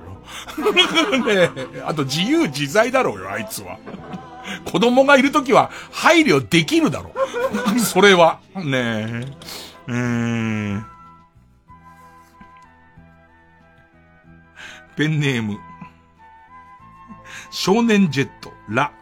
ラッパーは、これラッパーあたりはね、偏見がいっぱいあると思うんですよ。ね、なんか、ある意味、僕とは住む世界が全然違う。まあ、僕昔ラップやってましたけど、その、えー、本気のラッパーの人はね、ちょっとこう、住む世界が違うんで偏見いっぱいあると思うんですけど、ラ、ラッパーは、法廷に立つときちんと本名を言う。そうなの ?DJ なんとかじゃなくて。そうですか？やっぱ言いますかね？えっと、吉田、吉田隆夫です。みたいな。うん、えー、ペンネームたまず、ラ。ラベルを上司に見えるようにして酒を告げようと言ってくるやつは、オンライン会議でも上司より先にログアウトしねえだろう。普通、みたいなルールを押し付けてくる。うわ、絶対さ、この世の中がずっと続いたら、ずっと続いたら、マナー教師みたいな人の中に、新たな、あ、トーンおかしくない？トーンおかしくない？なんか。新たな、そういう、こうみんなの納得するマナーやルールを作ってくださる方が出てくる可能性が。いや、なんか、初めてこの間、その、ズームっていうのを使ってみたいと思って、まあ、仕事でいくつか使ったんだけど、じゃプライベートでどう使うのっていう感じで使ってみたいっていうんで、あの、それこそこの前にいるナオメヒヤ君とか、他にもちょっと若手の芸人たちに頼んで、ちょっと同時にやってみて、つって6人ぐらいでやったんだけど、明らかに、あの、えっと、終わりどこがない。あのさ、自宅だから、あの、で、自宅でこのご時世だから、いじさんちょっとこれが仕事なんでとも言えないじゃん。なんでなんで？っていう。ね。もうこっちが、ステイホーム。ね。立派なこと言ってて何笑ってるんですか立派なこと言ってるじゃないですか、僕。ねえねえ、ステイホームですよ。ステイホームな空気になっちゃうから、全員が、もうで、俺はすぐにそれ被害妄想で、あ、みんな嫌なのに付き合ってる感じになってるはずだってなっちゃうから、ちょっと、ちょっと変な空気になるよね、なんかね。あの、俺だけ？俺だけ？俺すげえ、なんか、あ、これ、みんなに気使わせてる感じするみたいな。でも絶対こういうの、できてくるよね。新たなマナーと、そう、過度なマナーでうるさい人と。えー、ペンネーム、ブラックドラゴンズ、ラ、ランドセルを背負っている男は、大体小学生。本当？体操のお兄さんとかしてない？しかも歌いながら、歌いながら、ね、天使の羽とか言ってない？大丈夫、ね、大体で言ったら小学生だろ、これ。偏見じゃねえだろ、これ。ペンネーム、ダダダダダ。ラ。ランドセルを背負っているタイプのアイドルは、実家が団地。限らないよね。ディレクターの金子はすげえうなずいてね。うなずくとや。限らないだろ、実家が団地かどうかは。限らないんだよ。うーん。えー、ペンネーム3年目の上着、ラ。LINE や Twitter でうまいことを言った人に対して、座布団1枚というやつは、本当につまらない。スタンス難しいわー。三遊亭円楽の弟子としては相当難しいわ、これは。ねえ。明日、朝の番組、あの、三遊亭円楽ゲストで、あの、匂わせておきますけど、もう撮ったんですよ。あ電話で収録したんですけど、爆弾発言あります。あの、あ、いや、爆弾っていうとそこまで爆弾じゃないかな。あの、おでんの、おでんの。爆弾つってもおでんの。なんかゆで卵のやつ。ね、えー、それぐらいのやつ。ね。爆弾だ嬉しいっていうあの感じの。ね。えー、結構思い出すとトーン下がるぐらいの。えー、必聴だよ必聴。ね。えー、続いていきます。ペンネーム、時は来たとだけ喋る猫、ラ。ラストオーダーで、石焼きビビンバみてえな、めんどくせえメニューを頼む男は、彼女と別れる時に、最後に一回だけやらして、一回だけやらして、と平気で頼めるやつだなって。えー、あれ、バイト的にはムカつくらしいですね。あの、もうラストオーダーありませんかっていう時に、石焼きビビンバみたいな頼まれると、まあ、その石焼きビビンバの、あの、石鍋を、の焦げついたやつを洗うっていう作業が、もう最後の最後にこれねえだろっていうぐらい大変らしいよ。だから、あのー、腹が立つのはわかりますけど、それと性癖をイコールで結んじゃダメ。それはダメ。それは偏見。ソフィーと双子の姉妹、ラ、ラブドールをクラス会で、妻ですと紹介する男は無敵。まあ、ほぼほぼ怖いものはなさそうですけどね。うん、かなり強いですけどね。ざわめきますけどね、周りはね。まず持ってきた時点で何あいつってなりますもんね。で、で、みんながなんて答えるんだろうって思いつつも、そのクラス、その当時もクラス委員長で、クラス委員長気質のやつが、お前それなんだよって。多分こういうトーンになると思うんですよ。ハラスメント的な要素もあるでしょ。そこに女性とかがいれば。あはは、妻です。それはもう無敵かもね。ほぼ無敵かもしんないね。えー、えー、ペンネームツタン。ラ、ラブラブランデブー。ラブラブランデブーというクソ寒い言葉を偏見カルタを考える過程で思いついてしまい、さすがにこんなダセいワードを使ってる人はいねえんだろうなと思って、ツイッターで検索してみたら、うじゃうじゃいた。だから日本はおしまいって書いてある。そこは繋げなくていい。うじゃうじゃいたまではおそらく調べたのは事実なんでしょうけど、だから日本はおしまいかっていうとそんなことはないです。そんなことはない。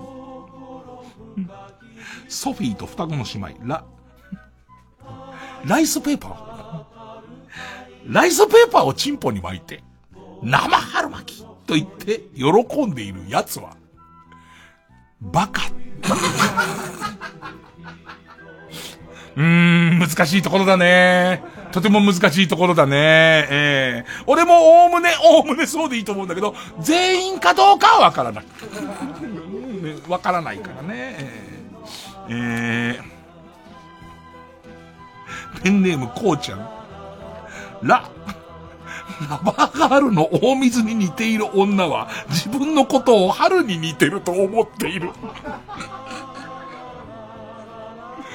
あのね、僕はちょっと深夜ラジオはそういうこと、そういうところ少し甘えてるんですけども、いや僕もさすがにね、これがテレビのゴールデンだったら、それは大水くんには申し訳ないけど、全員が全員大水くんを知ってると思っては喋らないです。ね。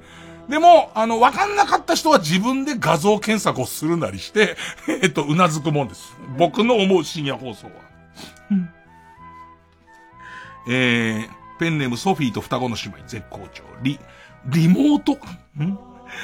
リモート出演をってことかな？リモート出演を自宅からしているタレントの、他の部屋はどかした荷物でぐっちゃぐちゃ。絶対そうだって。今んとこ自宅からのリモート出演ないですけど、あの、例のほら、僕の部屋グリーンバックになっちゃってるから、グリーンバックの向こうがぐっちゃぐちゃですから、ぐっちゃぐちゃっていうか、整理整頓されてるけども天下もあるから、だから、そのね、大変なことになってますよね。それすぐにはできませんよね。だからもうさ、変なことになっちゃってるのがさ、部屋もそういう状態。部屋もそれはそういう状態。僕はあんま綺麗にしませんから。でいて、で、しかも被害妄想だから何かが映って変なこと勘ぐられるのも嫌だみたいのもあるんで、もう部屋自体が今後ろ完全にグリーンバックになってるでしょ？で、そうするとさ、テレビで、その部屋からってなるときに最近では部屋が映るということの付加価値みたいのも求めてるから、そうすると、グリーンバッククソつまんねえし、そんなタレントの実質あるわけねえだろって話になっちゃうじゃん。あんだけど。それややこしい、ややこしいじゃん。ややこしくて。で、さらにこの間思ったのは、あのー、動物の森のその島を取材させてほしいっていう話があって、で、その時も片付いてないからダメっていう。だからもう何なんだよ。俺は何なんだっていうことになっちゃって。もう、えー、ペンネーム、ナタデココーズ。リ、リッツパ、リッツパーティーって言うと、リッツパーティーって言うと、被せるように、ルヴァンパーティーね。と言ってくるやつは、パーティーに呼ばない方がいい。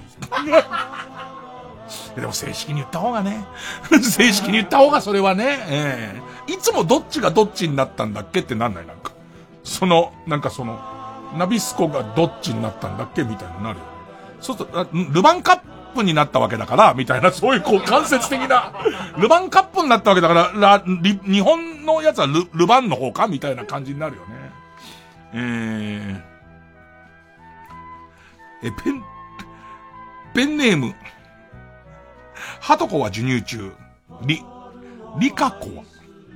またね、これラリルレロで人名上げていくとね、それはね、リカコ出てくるから、これリカコ購買率なんですよ。それはね、ラバーガールの大水に比べれば、リカコが購買率なんですけど、そんな中で、リカコは空気階段の鈴木もぐらをゴミを見るような目で見るっていう。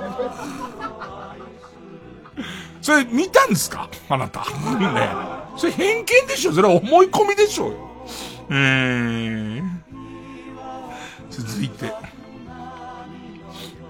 ペンネーム、バナナフィッシュにうってつけの日、リ、リスカの後は修正せず、顔面はめちゃくちゃ加工している自撮りをインスタに上げている地下アイドルは、光熱費をコンビニ払いにしている。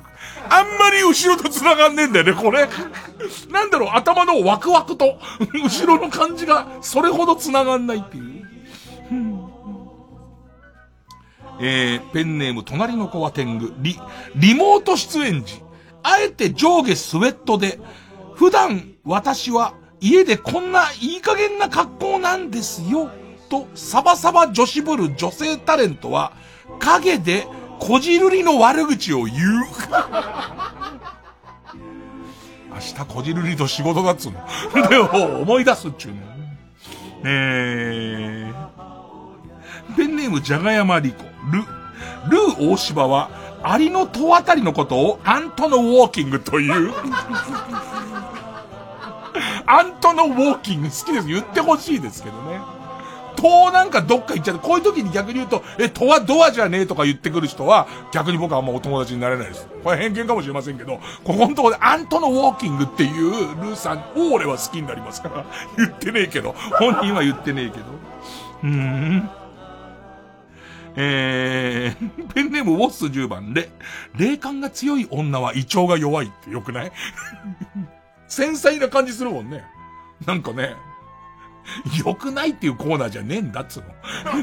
偏見出すコーナーなんだ。良くないってやつはレギュレーションに合ってねえってことなんだから。ペンネーム、サンリオキャラクター大賞でポムポムプリンを1位にしたい終電万事。レ、冷蔵庫に入れておいたプリンをお兄ちゃんが勝手に食べた。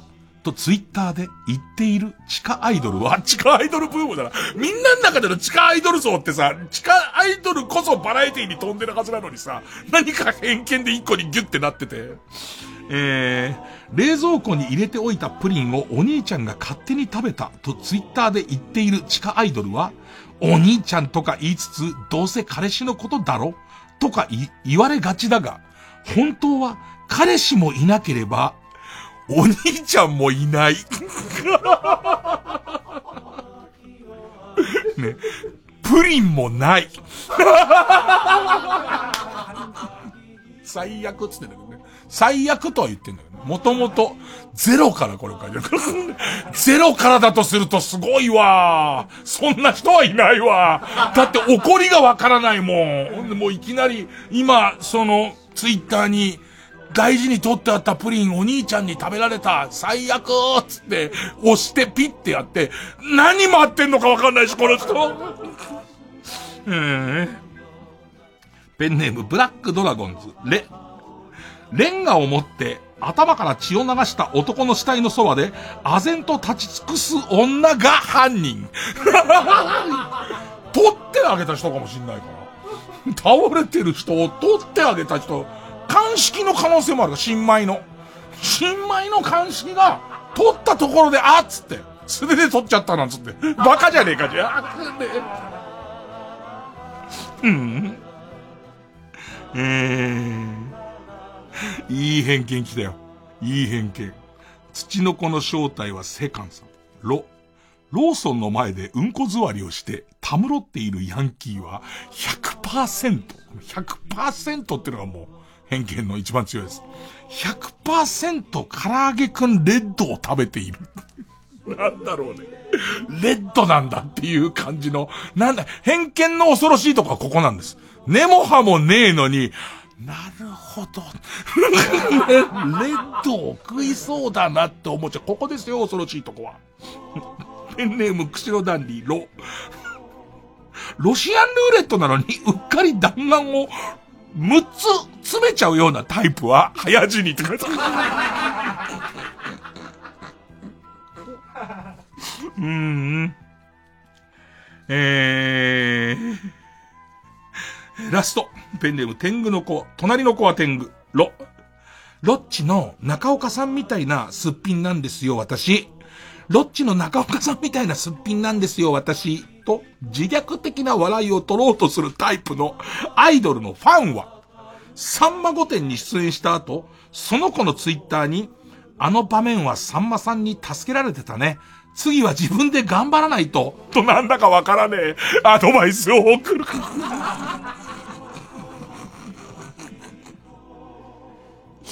いや、本当にみんなね、これだけ聞いても偏見との恐ろしいってのわかるでしょこんな偏見のカルタだっつってんのに、うなずくバカがいいんだから。俺だけど。ね。えー、さあ、負けずに行きます。えー、対戦相手はこちら。小島テル、ちょいコア物件カルタ。Come on to my house, my house. I'm gonna give you candy. これもいいとこついてくんだよね、なんかね。あ、そらやだわ、みたいな。ん？やか？うん、やだな、みたいな。あの、相場よりいくら安かったら済むみたいな。そういうのもあるよね。今、自分が住んでるマンションの家賃を考えて、このカルタでいくら安くなったら済むのよっていう。えー、ペンネームそろそろ旧姓中山。あ、朝は、朝は真っ白、真っ白だった。エントランスの森塩が夜には真っ黒になってる。うん、結構な香ばしさだよね。うん、えー、ペンネーム、水の惑星。あ、あの、あの、これ、作りすぎちゃったんでよかったらどうぞと、お隣さんから、井上陽水のコラ画像を渡される。USB メモリー。作りすぎちゃったんでからの USB メモリが、はぁって思うんだけどね。別にウイルスとか入ってないんだよ。井上陽水のコラ画像、いろんなもの、いろんなものの、シマウマの顔だけ井上陽水とか、そういう、そういうのをいっぱい出してくるて。えー、ペンネーム、ケッツマングロー。あ、朝から大家さんが、幸せになれる、なれるんだ体操をしていて、誘われる。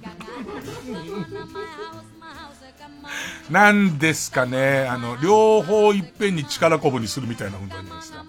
あの間が、ハッピーハッピーハッピー、ハッピーハッピーハッピーだと思うんですけど。えー、ペンネーム、孤独なコンビナート。あ、阿蘇山大噴火さんが住んでおり、世間の注目を集める裁判の際、傍聴券を確保するために、アパートの住人全員が抽選に参加させられる。あそちゃん会ってないなえー、ペンネもおざに、余ったのでどうぞって、作りすぎちゃったパターンですよね。あの、これ作り、作りすぎちゃったんでどうぞ。と、カレーを直接郵便受けにぶち込んでくる隣人がいる。どぼどぼどぼどぼどぼどぼどぼどぼ怖い怖いよね。これ悪気はあんまないんだけど。ねえ。でいて、何すんですか？って言った、いらっしゃったんですか？なんつって。それぐらい？いらっしゃったんですかぐらい？ねえ。ペンネーム、花トレイン。花トレイン。あ、アナルをいじっていると必ず鳥の位置で買った熊手が倒れる。最初びっくりするよね。最初、かい、アナルをほじくってたら、ほじくってたら、アナルほじってたら、急にガタンって熊で倒れて、わーってなるじゃん。で、熊で元戻すじゃん。で、その日はしばらく忘れるじゃん。で、次またアナルいじったら倒れるじゃん。何回目ぐらいで、これは法則性があると思うの？ごとになのか。多分、立てていじって、立てていじってで、パターン、パターン、パターンっての3回やったぐらいで、完全に連動してるってわかるんだろうね。仕掛けはわからないっていう。えー、えー、ペンネーム、夏が過ぎてゆく。あ、あの日から、私の人生の歯車が、狂い始めたんです。という名前の犬を飼っているおじいさんが住んでいる。言うおじいさんより怖いわ。いつもそういうおじいさんの倍ぐらい怖くない？犬の名前が。だから犬小屋のとこにも、あの日から私の人生の歯車が狂い始めたんですって書いてあって、何書いてあんのって思うじゃん。でもその犬を呼ぶときに、おいあの日から私の人生の歯車が狂い始めたんです散歩行くぞって言ってるから。えーカナダからのしらみ。い、岩倉智美にの女が、好きあらば部屋に入る込み、入り込み、居座ろうとする。これ選んだ理由なんですけど、頭に人名と思ったんでしょうね。でいてみんなが使い古してるの嫌だったんでしょうね。で、いっぱい人名探ってる時に、岩倉智美が出てきたんでしょうね。でいてここに設置したんだと思うんですけど、俺は好き。えー、ペンネーム小ザニい、いつも隣の部屋から、ゴースゴースゴースゴースや、変名懸命と聞こえてくるので、もしかして、ハリウッドザコシショウ住んでんのかなと思っていたが、隣に住んでいたのは、ハリウッドザコシショウではなく、細身でごく普通の女性。この人なのかって感じだよね、ずっとね。うん。えー、そろそろ旧姓中山、い、いい人しか住んでいないが、自分以外みんな、部屋番号のタトゥーを額に入れている。ペンネーム BJ サトル、い、一部の若者から熱狂的に支持されているメッセージ色の強いアーティストが死ぬ直前まで住んでいたとかで、心に闇を抱えたような若者が毎日のように聖地巡礼で訪ねてくる。ああ、これも大変だよね。無限にも追い返せないしね。えー、ペンネーム、深き海とそびえる山を滑る軍手のイボ。い、いきなりステーキじゃと叫びながら、ステーキをベランダに投げ込んでくるおじいさんが。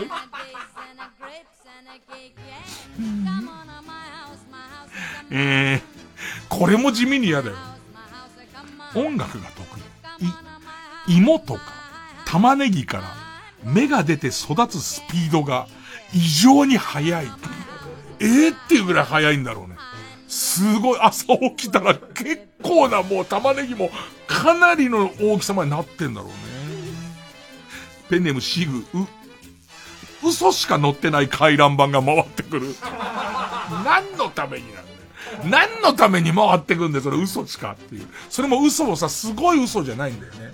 なんかゴミの収集日、分別ゴミが木曜から金曜に変わりましたっていう。嘘かいっていう。えー、ペンネームシグ、う、うちの犬知りませんか？という尋ね犬の手書きのポスターを留守の間、家の中に貼られる。え えー、っていう。ええー、っていう。で、多分あとこれどういうことですかって、いや、あの、3日って欲しいんで。そこではないんですけども。ここは、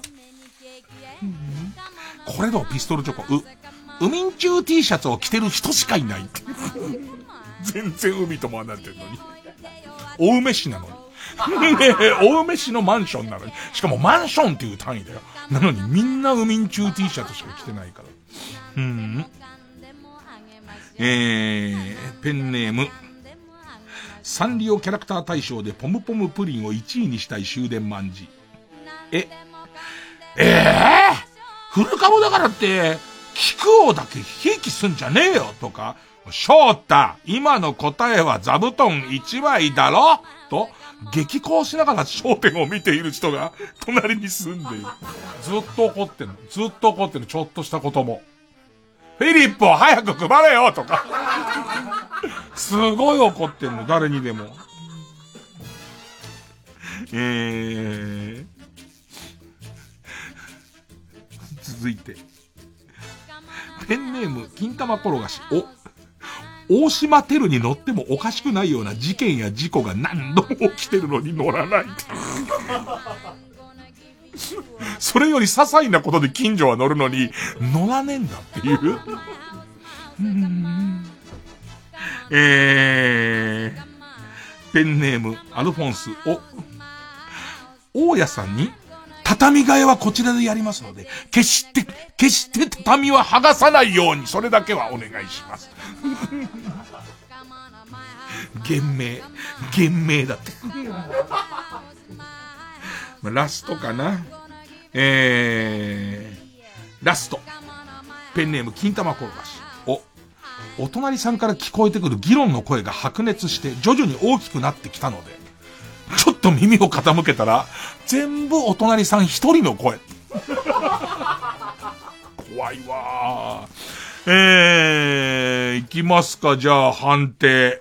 えー、リスナー投票です。えー、勝ったと思う方のカルタが、直そうひどすぎる私の偏見カルタなら、メールの件名に漢字で、偏見、偏見。えー、勝ったのが、こじまってるちょいコア物件カルタなら、メールの件名に、てる。ひらがなで、てると書いて送ってください。で、メールの本文の方には、住所、氏名、年齢、電話番号を書いて、これからかかる曲の間に送ってください。投票は1人1回で抽選で3名様にバカ力カードをプレゼントします。えー、メールアドレスは、baka.tbs.co.jp、baka.tbs.co.jp です。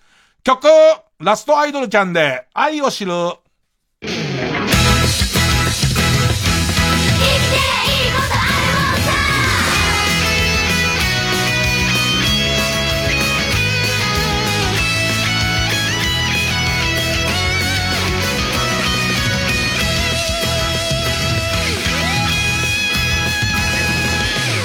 ことがずっと嫌いだったんだ。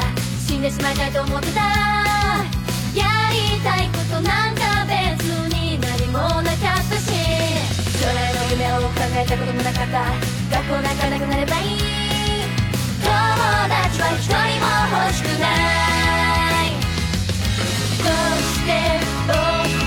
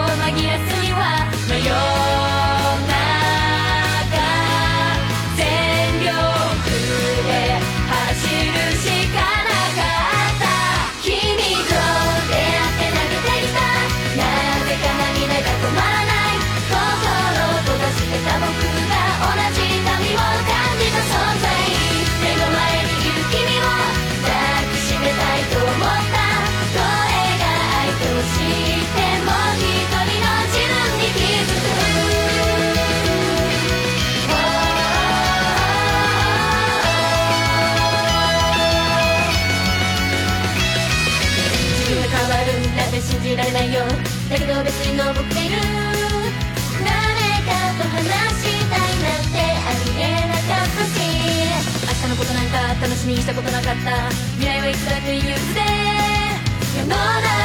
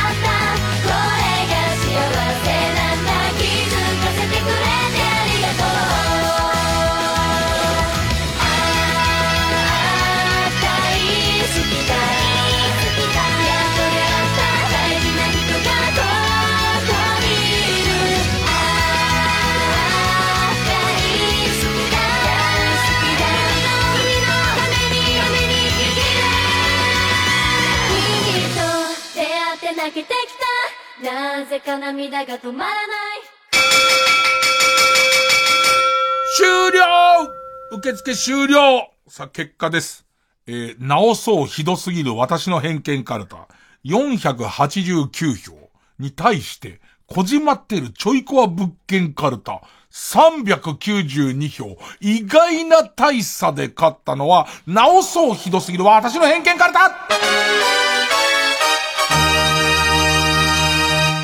さあ、いよいよ偏見は和行ですね。和一文字でどれだけ頑張れるか。えー、出たちょいコア物件って、3連敗。あ、あ行で3連敗。嘘消滅でございます。さあ、では、勝った偏見に対するはこちら。すっとぼけ古市のりとし節カルタ。とぼけた顔してバンバンバンバンバンバンバンバンバンバンバンバンびっくりしたことがあって。古市さん、俺がこんな感じで、その M の副音声出て、古市さんも出たじゃん。古市さん、ABEX の歌すごい好きなんだって。その TRF と、あの頃の ABEX が子供時代なんだけど、もう好きで、その後から知識としてもいっぱい入れてて、素直に。あんな素直な古市さん俺初めて、あの、見たかもしんないぐらい、素直に好きでした。さあ、えーっと、まあ、家業ですよね、家業。例題としてはですね、今日も頼んでない寿司が届いたさん、き、客に調理させてるくせに焼肉屋って値段高くないですか？寿司屋で魚と酢飯と包丁出されたら、普通怒りますよね。ちょっとだけ確かにと思うようなね。そういうやつですね。ペンネーム終電万事。ケ、ケンタウロスって上半身が馬で下半身が人間になっている逆パターンのやつも登場させないとコスパ悪いと思うんですけど。どうしてんだってことだもんね。半分半分の方はね。ということで次回の対戦カードは、直そうひどすぎる私の偏見カルタ和行バーサス書きにくいけど面白いの書けると採用される。えー、すっとぼけ古市のりとし武士カルタ家業の対戦です。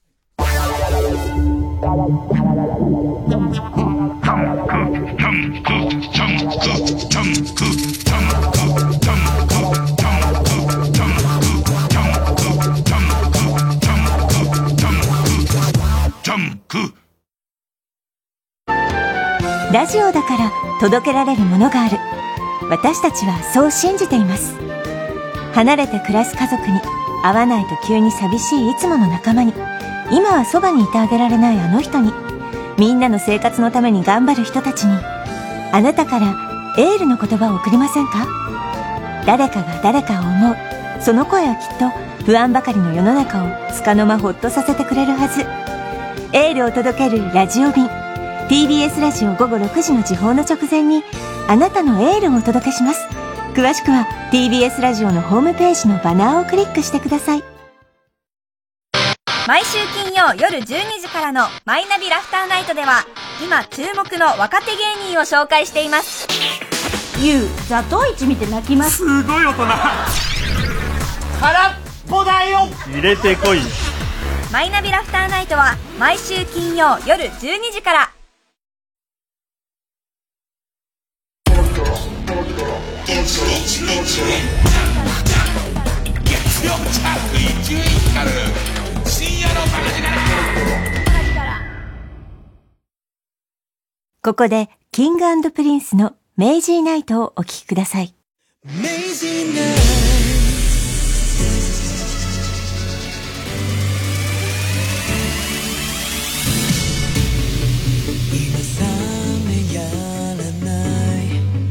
熱情を抱く Justice 会いたいスムーなさ。まだ青い Never give up, never give up 諦めたなら変わらない変われない誰も守れない。何か答えか。I imagine amazing いつだって走るよな。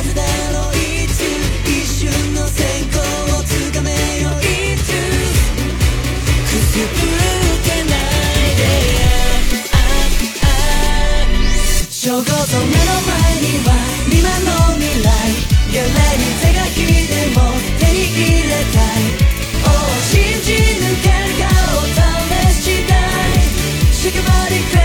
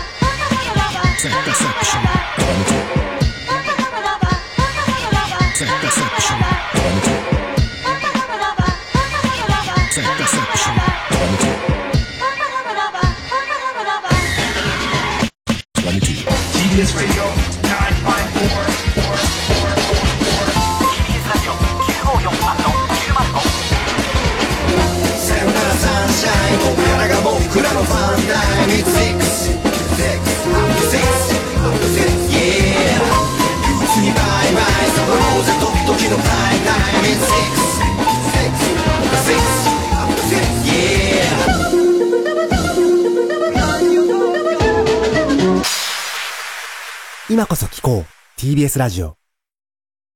905FM 954AM TBS ラジオ。TBS ラジオジャンク。この時間は小学館中外製薬マルハニチロ伊藤園ホテルズ他各社の提供でお送りしました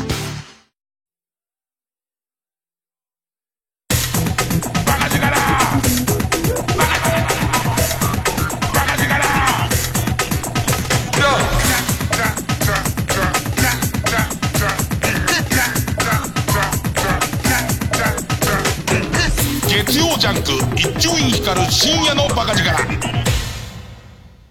さてさて、まあ、昨今の、その深夜放送をめぐるいろんなことがあって、伊集院は長く深夜放送をやってるのにそのことに関して何にも言わないの？みたいの。んで、頭からその話してもだし、で、じゃあ、その、何にも言わないのも、なんかね、っていう感じなんですけどね。で、えっと、なんでしょうね。えー、言った言葉は悪いじゃないですか。悪いし、もうアウトですよ。アウトもアウトなんですよ。で、それ以降の、でもとか、ただとか、そういう部分って、深夜放送やってればいろんな思い入れはあるんですけれども、うーん、それを言うことって何のプラスにもならないんで、誰のプラスにもならない気がするんだよね。で、本人は、もしくは曲は、番組は、あのやり方でってやって、で、それ以降、こう自分の、えー思いみたいのを言う人いっぱいいて、それは言いたい人は言えばいいんだけれども、なんか、俺は、それをしても、と、もともと怒ってる人はより怒るだけだし、で、その逆に言うと、えーっと、本人も本人で、自分で何とか収めたいと思っているところを、えーよりややこしくする、だけだし、みたいな、ことじゃないのっていう気がするんですけどね。えー僕は、あの、基本的に、あの、それ以外のくだらないことをずっと言い続けるみたいな。あの、とりあえずくだらないことを言い続けるっていう、スタンスでやらせてもらいますんで、今も、このタイミングで、おちんちんの話をするべきかしないべきか迷ったまま番組は終わってきますけどもね。僕はまた森に逃げ込み、M を見て、朝のラジオをやって、森に逃げ込んで、夜のラジオをやるという暮らしでございますと。